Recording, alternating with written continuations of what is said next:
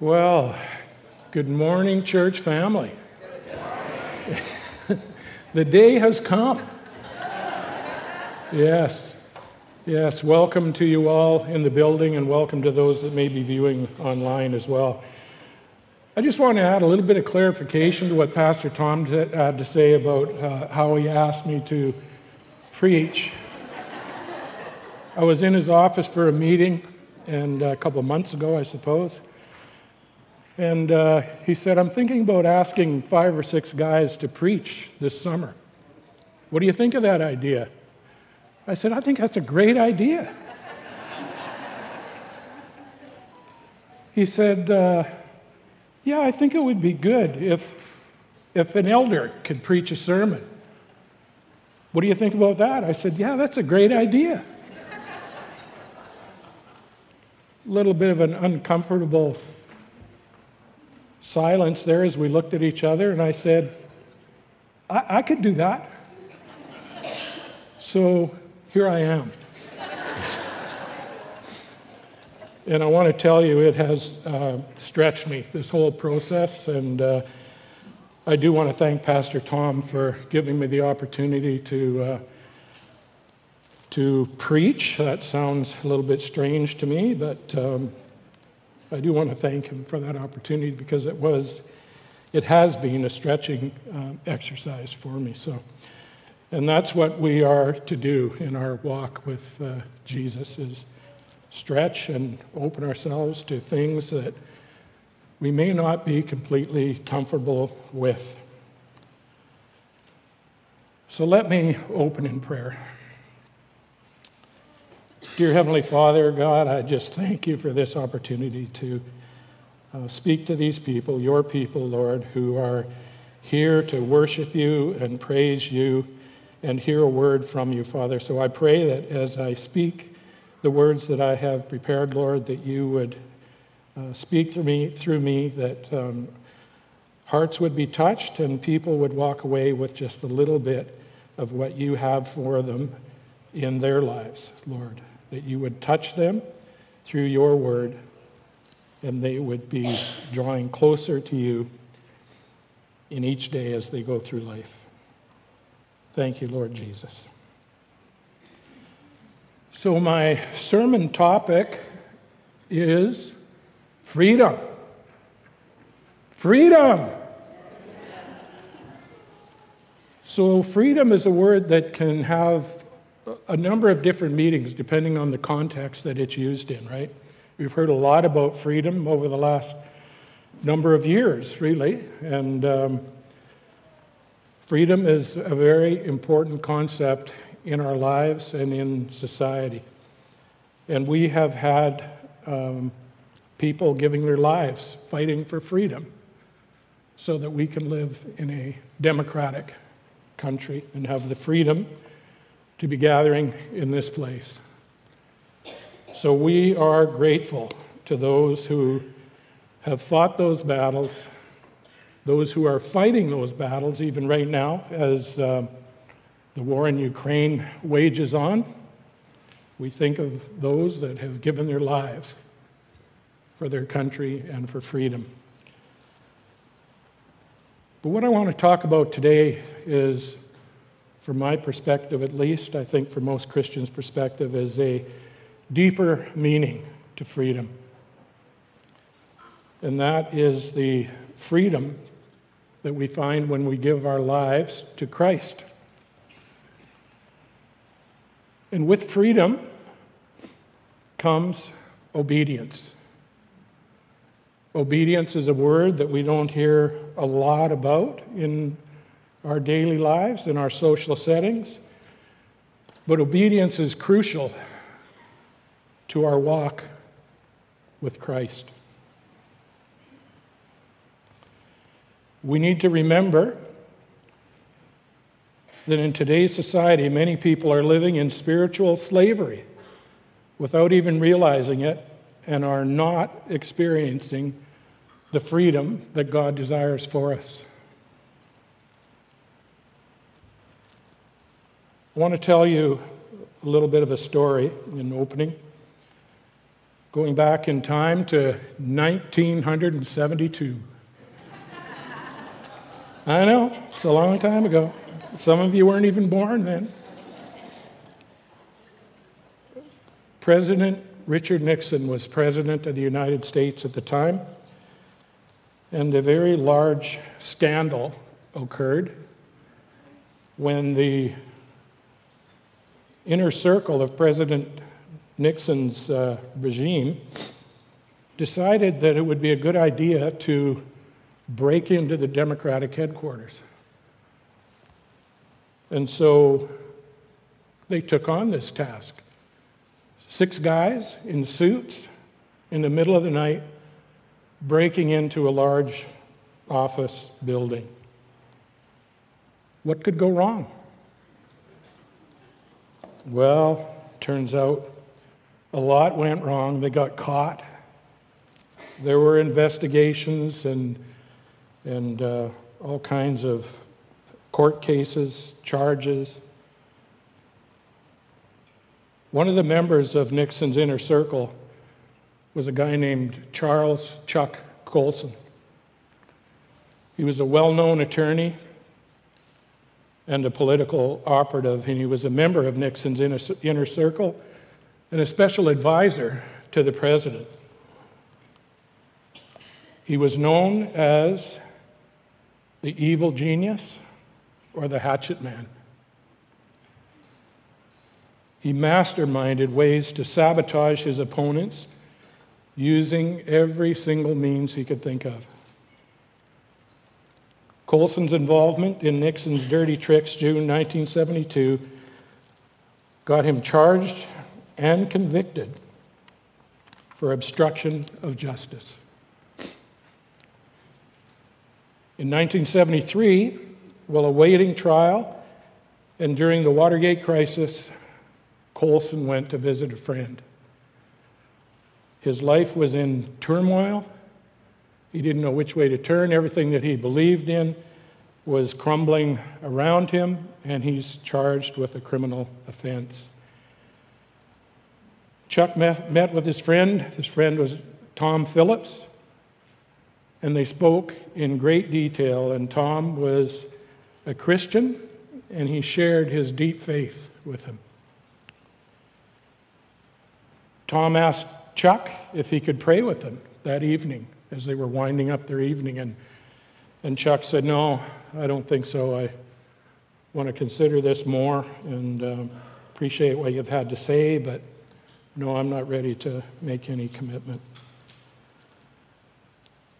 As Chuck left that driveway, he got about 100 yards out of the driveway. And all of a sudden, his eyes were welling up with tears. He couldn't see. He cupped his hands over his face, pulled over, and just began sobbing. He forgot about his machismo, about pretenses, and about fears of being weak. Chuck prayed his first prayer God, I don't know how to find you, but I'm going to try. I'm not much in the way that I am now, but somehow I want to give my life to you. Against lawyers' advice, Colson pleaded guilty to his charges. And he later said, It was a price I had to pay to complete the shedding of my old life so I can live free in my new life. Colson, as some of you may know, went on to become a very influential Christian. He devoted the rest of his life to spreading the gospel. He started a ministry called the Prison Fellowship Ministry, a ministry designed to bring Bible studies to prison inmates. He started a Christian radio show in the Chuck Colson Center for Christian Worldview. Through deep personal trial that he was facing, and facing jail time, for what he had done in searching for power and control in a high government office, Chuck had a major turnaround. He realized his flawed view of what success would look like, and upon giving his life to Christ, he was literally set free. And remember that he was going to jail. God is in the business of changing lives. And I think many here can attest to that in your own life.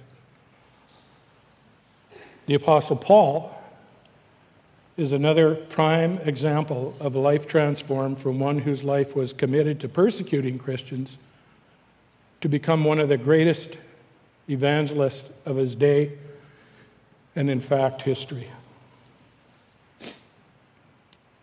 So we ask ourselves from time to time, I think, how do Christians fit in this world? Are we supposed to fit? What is God's plan for us as we live out our lives in this world? Well, it's essential that we understand we can still depend on God's Word to guide us in our daily activities in our viewpoints and opinions on various issues that confront us in today's society. Jesus, Jesus' instructions in the Bible still hold true today. We, face, we may face many distractions in our daily life, and it can become insidious. Sometimes we really don't know how we are being separated from our Lord and how, our, how we may be distancing ourselves from Him. We need to depend on Him through everything we do. We can always depend on God's Word to guide us in our viewpoints as we form our opinions on various issues in today's society. We must allow the Holy Spirit to work within us. 2 Corinthians 3:17 says, "Now the Lord is the Spirit, and where the Spirit of the Lord is, there is freedom." One commentary states this most likely refers to the many kinds of freedom that come with salvation in Christ and with the presence of the Holy Spirit. Freedom from condemnation, guilt, sin, death, the old covenant and blindness to the gospel, as well as a freedom that gives us the access to the loving presence of God. Galatians 5:1 says for freedom Christ has set us free. Stand firm therefore and do not submit to the yoke of slavery. So I made the statement earlier I'll say it again. In today's society, many people are living in spiritual slavery without realizing it, are not experiencing and are not experiencing the freedom that God desires for us. So I ask you, as I ask myself, are you experiencing true, true, true freedom in your life? Do you experience freedom, then vacillate back to being bound up in our situation or some situation that you may be experiencing?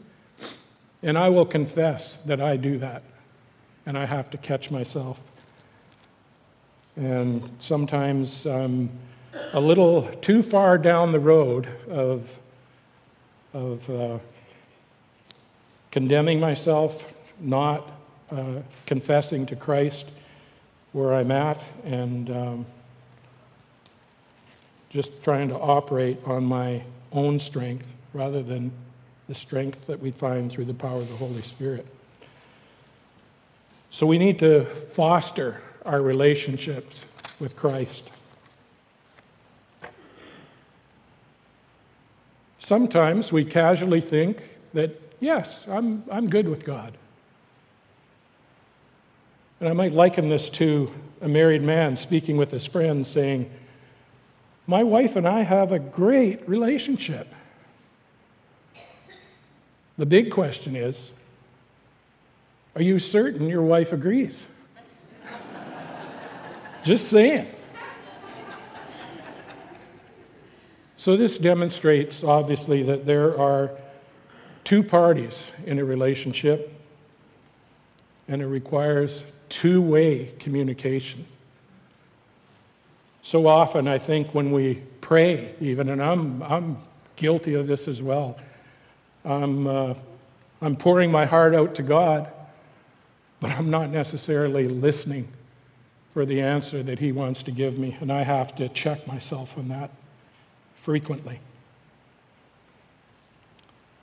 So, our relationship with God is a two way relationship. If, if we want to have a relationship that is whole and meaningful, we need that two way communication. We need to be listening. We need to uh, source the power of the Holy Spirit in our prayers and truly seek what God has for us.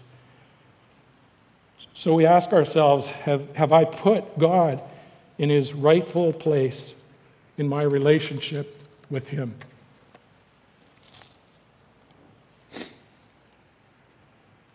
How do we come to a place of freedom in our life?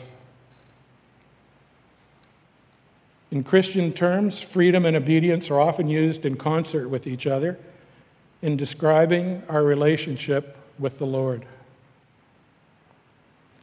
How do we come to a place as freedom as a Christian in today's world? Romans 5:19 says, "For as by the one man's disobedience the many were made sinners, so that by one man's obedience the many will be made righteous."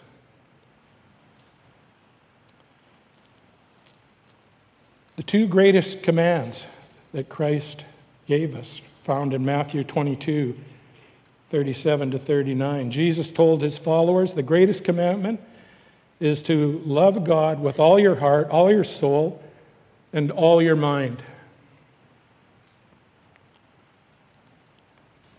The second greatest commandment is to love your neighbor as yourself.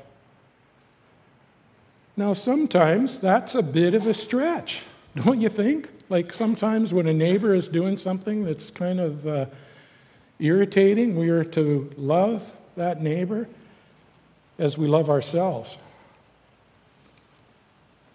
I don't know about you, but I sometimes have a struggle not putting myself first in, uh, in many situations. So that is a, a check that I have to work on uh, for myself. And I, I talk to the Lord frequently about that and confess that to Him. But when he uses the word commandment, it's not an optional idea for us who desire to be all in following Christ. There's no in between in our faith. You're either a true follower or you're not.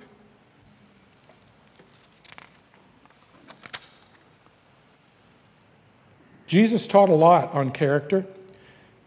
He didn't give us a lot of don'ts, He gave us a lot of do's, and He gave us examples of the do's.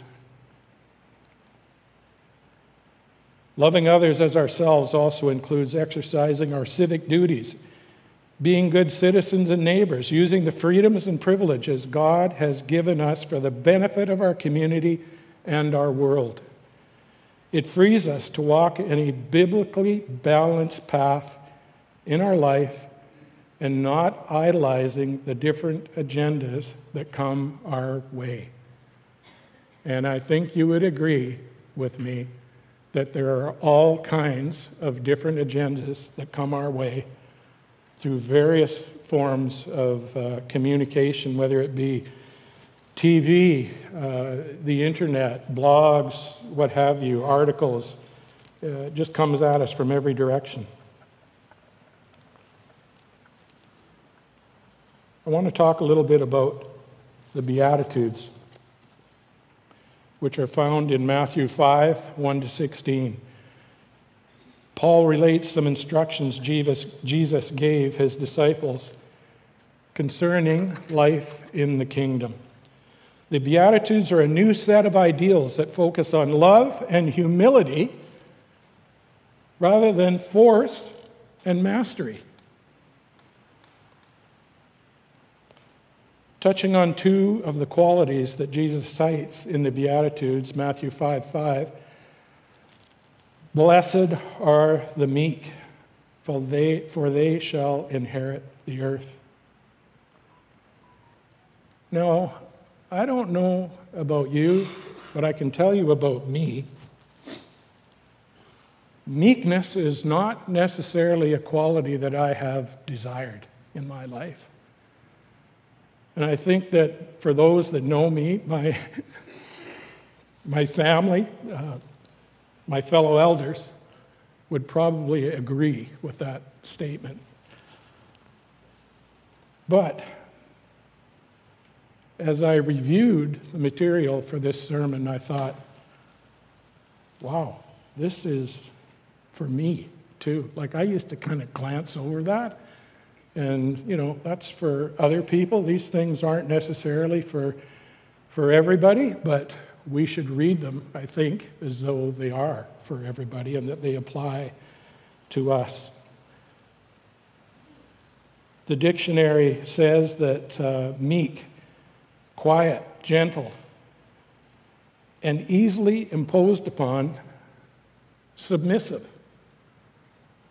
Yeah, those are qualities I really didn't desire. But what does the Bible say about meekness? The meek are those that do not assert themselves over others in order to further their own agendas in their own strength, but who nonetheless inherit the earth because they trust in God to direct the outcome of events. Now, that is powerful, and that really spoke to me. So, I am now one who desires to be meek. And that's going to require some changes uh, within me, and, you know, I'll take that to the Lord and we'll see how that goes. I'll depend on my family and you to tell me how I'm doing there. Matthew 5 6 says, Blessed are those who hunger and thirst for righteousness, for they shall be satisfied.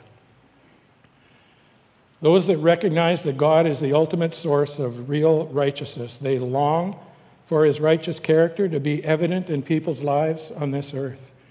They shall be satisfied by responding to his invitation to be in a relationship with Him.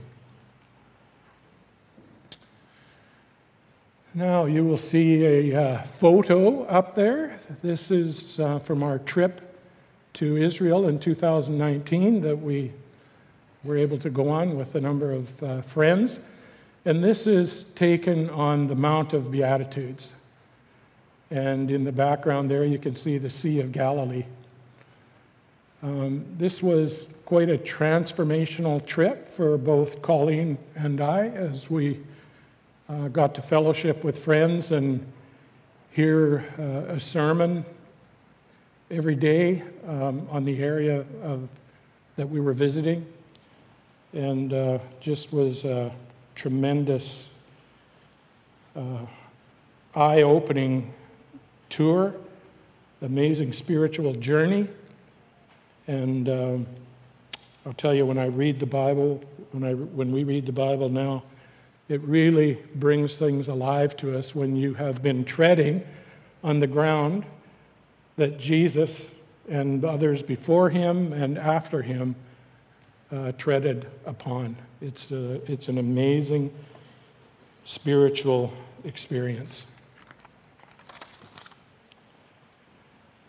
I want to focus in a little bit more on obedience. It is a value that Jesus calls us to, and maybe the most difficult of the gospel values to understand and appreciate, particularly to people who don't know Him yet. It seems to me that, um, as I think I mentioned earlier, that you don't hear much use of that word in this, uh, in this in our society. It's kind of viewed, I think, by society as a negative. Like you should be able to do kind of whatever you want. And by the way, obedient to who? So, but it is key to our Christian faith. Obedience is key. The Beatitudes present a new set of ideals that focus on love and humility rather than force and mastery. I'll repeat that. Force and mastery would look like legalism. Legalism works from the outside in, and Jesus wants us to live from the inside out.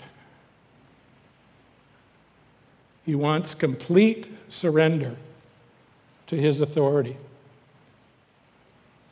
And it's required that we must base our decisions and actions on his word. If we're not nurturing our relationship with Jesus, we can easily get deceived and go off track by what we think the world offers us.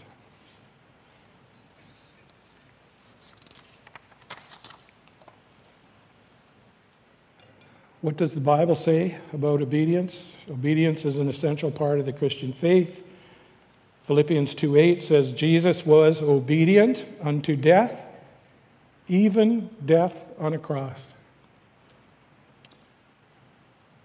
John 14, 15 says, If you love me, keep my commandments.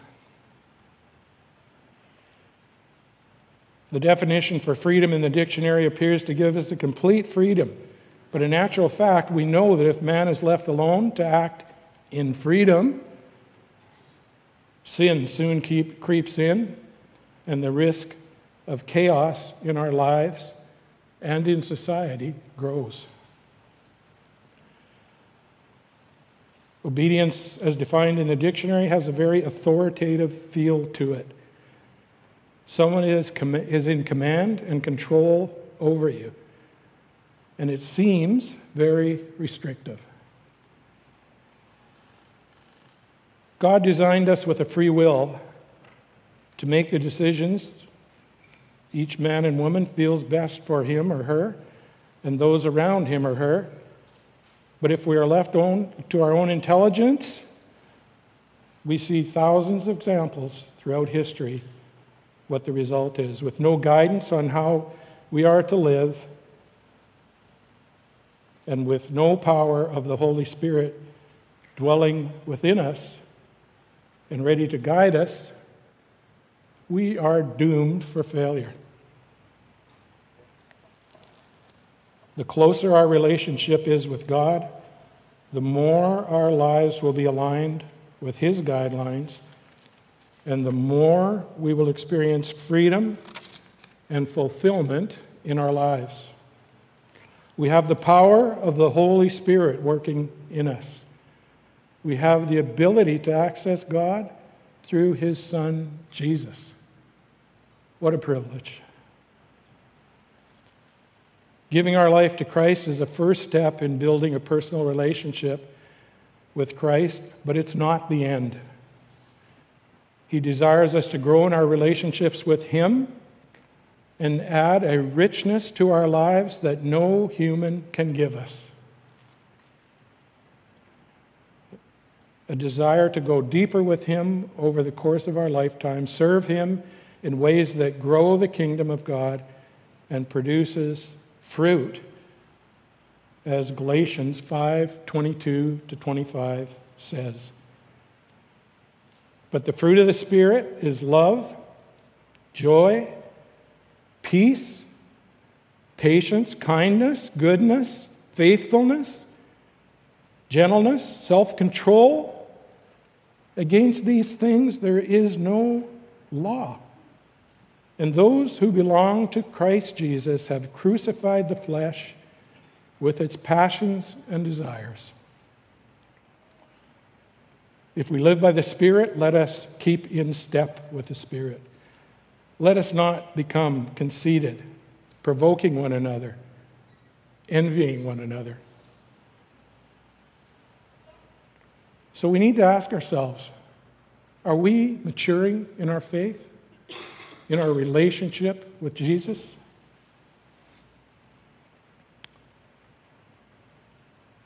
If we examine our life against what the verse in Galatians says about the fruit in our lives, where do I and you line up? No matter what your earthly age is, we need to ask ourselves and the Lord what is our spiritual age? And how can I grow in my relationship with Him? Are we maturing in our faith? Or have we stalled out? And that's a question we need to, that only we can answer when we, uh, when we ask ourselves, where are we at? There's a warning against apostasy. Those who have abandoned their faith in the, in the God of the covenant. Hebrews 5 11 to 14 says, About this we have much to say, and it's hard to explain since you have become dull of hearing. For though by this time you ought to be teachers, you need someone to teach you again the basic principles of the oracles of God. You need milk, not solid food. For everyone who lives on milk is unskilled in the word of righteousness, since he is a child. But solid food is for the mature for those who have their own powers of discernment, trained by constant practice to distinguish good from evil.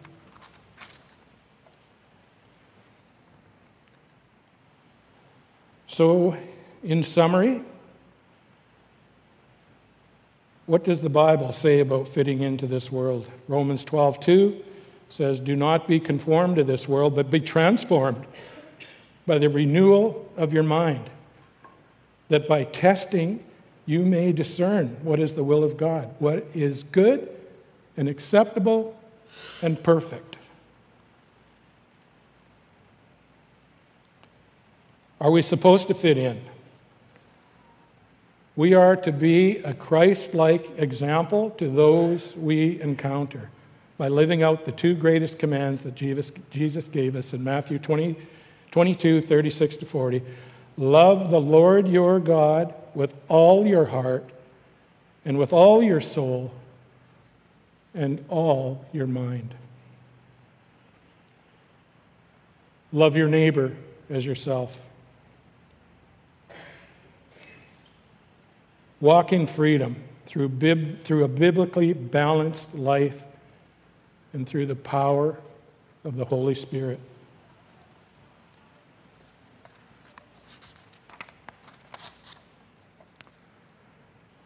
Finally,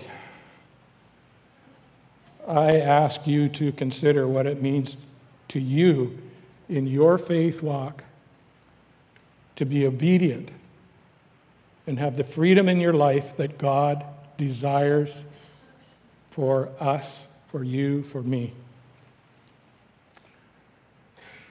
Protect yourself from distractions that come along and focus on growing your relationship with Christ by making Jesus the primary focus in your life and be in the Word.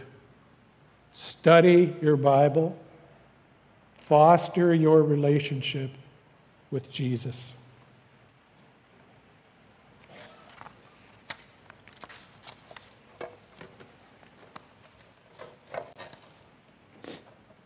So that concludes my message, but I have two or three other requests. If there is anyone in this place today, or even if you're at home, and you have not accepted Jesus yet, I ask you to consider taking that step today.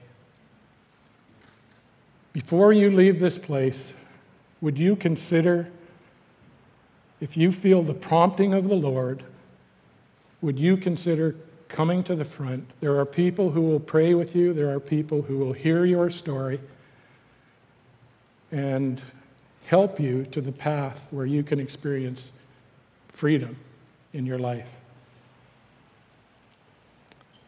Secondly, if there are people here who gave their life to Christ previously, whether it's a month ago, two years ago, five years ago, 10 years ago, 20 years ago, and you're not feeling that closeness to God, you're not feeling that freedom that He wants us to experience, if you're not feeling that in your life, I ask you to come forward today and someone will pray with you about that. And I'm going to ask you to be bold. I know that this isn't an easy thing to do, but I feel that if I didn't do it after the words that I've said to you, that I would be um, not being obedient, and it would it just wouldn't work for me. So, appealing to you from that perspective, and then thirdly, if you just want prayer, if something's going on in your life and uh, you're feeling down about it, you're feeling that the, what you're facing is insurmountable, that it's just an uphill battle, and you feel like you're losing ground, then I ask you to come up for prayer. And as I said, there are people here who will pray with you they will hear your story. They will walk alongside you. Um, we want to be a church that shows the love of Christ. We are a church that shows the love of Christ.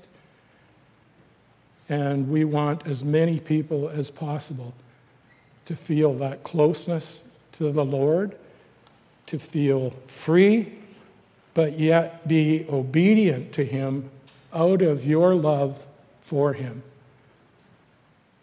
your love for Him will allow you to be obedient. And through the power of the Holy Spirit, once you commit to that and once you accept Him as your Lord.